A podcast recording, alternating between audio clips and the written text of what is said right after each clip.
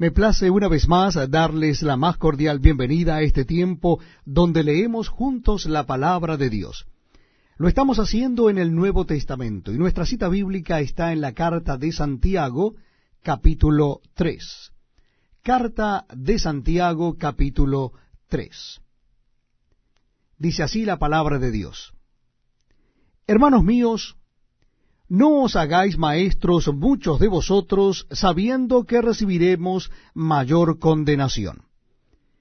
Porque todos ofendemos muchas veces. Si alguno no ofende en palabra, éste es varón perfecto, capaz también de refrenar todo el cuerpo. He aquí nosotros ponemos freno en la boca de los caballos para que nos obedezcan y dirigimos así todo su cuerpo. Mirad también las naves, aunque tan grandes y llevadas de impetuosos vientos, son gobernadas por un muy pequeño timón por donde el que las gobierna quiere. Así también la lengua es un miembro pequeño, pero se jacta de grandes cosas. He aquí cuán grande bosque enciende un pequeño fuego. Y la lengua es un fuego, un mundo de maldad. La lengua está puesta entre nuestros miembros y contamina todo el cuerpo e inflama la rueda de la creación y ella misma es inflamada por el infierno. Porque toda naturaleza de bestias y de aves y de serpientes y de seres del mar se doma y ha sido domada por la naturaleza humana. Pero ningún hombre puede domar la lengua, que es un mal que no puede ser refrenado, llena de veneno mortal.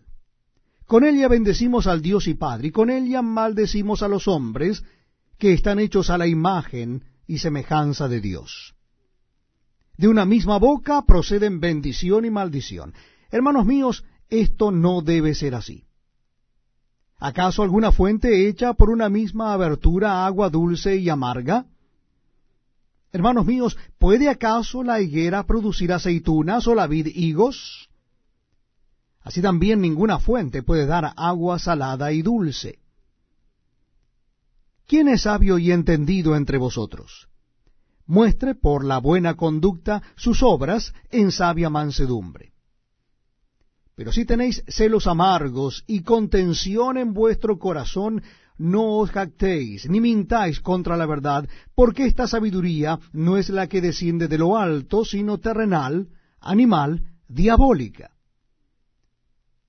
porque donde hay celos y contención, allí hay perturbación y toda obra perversa. Pero la sabiduría que es de lo alto es primeramente pura, después pacífica, amable, benigna, llena de misericordia y de buenos frutos, sin incertidumbre